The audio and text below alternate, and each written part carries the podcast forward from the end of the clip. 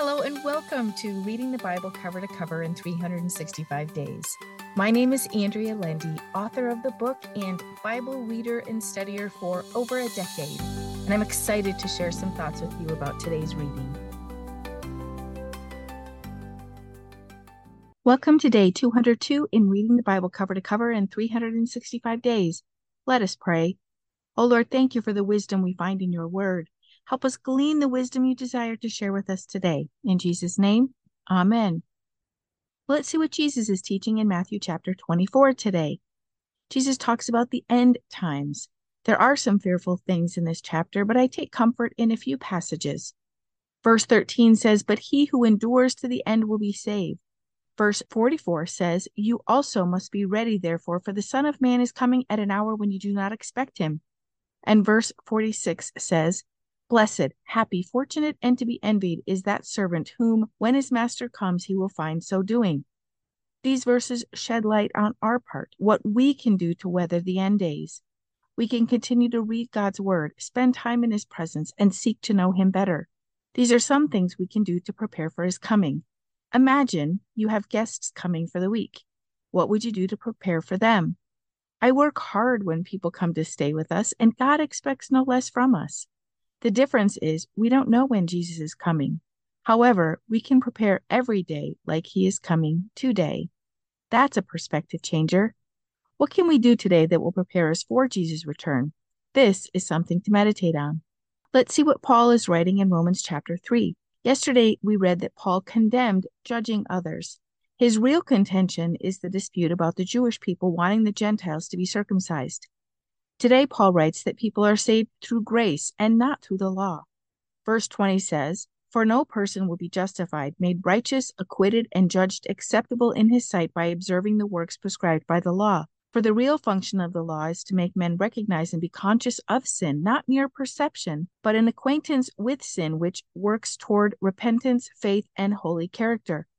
Verse 24 says, All are justified and made upright and in right standing with God, freely and gratuitously by his grace, his unmerited favor and mercy, through the redemption which is provided in Christ Jesus.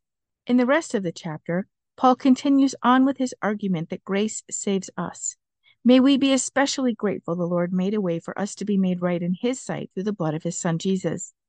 Let's see what's happening with the building of God's house in Ezra chapter 7.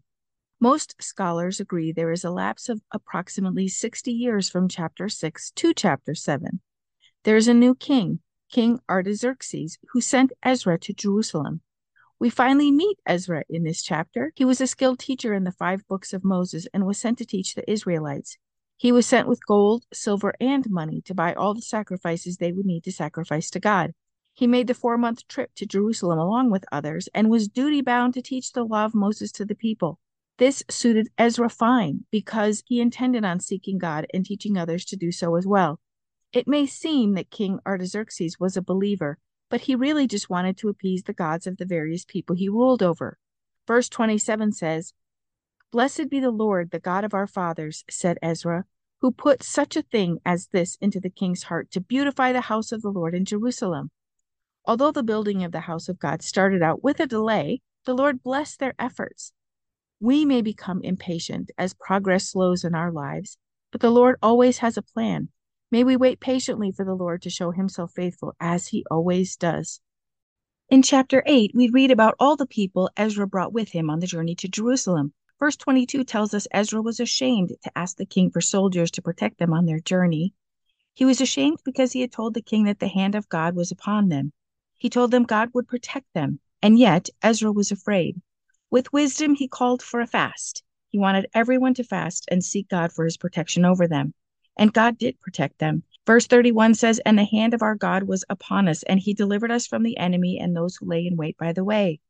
May we seek God as they did and believe he will protect us from the enemy and his plan to thwart God's plan. The battle belongs to the Lord. Well, let's see what Psalm 21 has to tell us today. King David praises God in this psalm he gives the Lord credit for crowning him king and for all the blessings bestowed upon him. Many of the kings we have read about in the Old Testament became prideful when things went well for them. However, David keeps a humble heart. He knows that all good things come from God. May we too know that it is God who blesses us. All good things are from him and not from the work of our hands. Let us pray. O oh Lord, thank you for all the blessings you bestow upon us. Thank you for your grace, mercy, and love.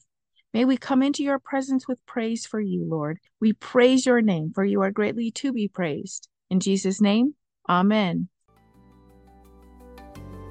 Thank you for walking this journey with me and being a faithful reader of God's Word. I pray that He shows Himself as the God who loves you deeply and cares about every detail in your life. Come back tomorrow for some more thoughts and insights as you read God's Word.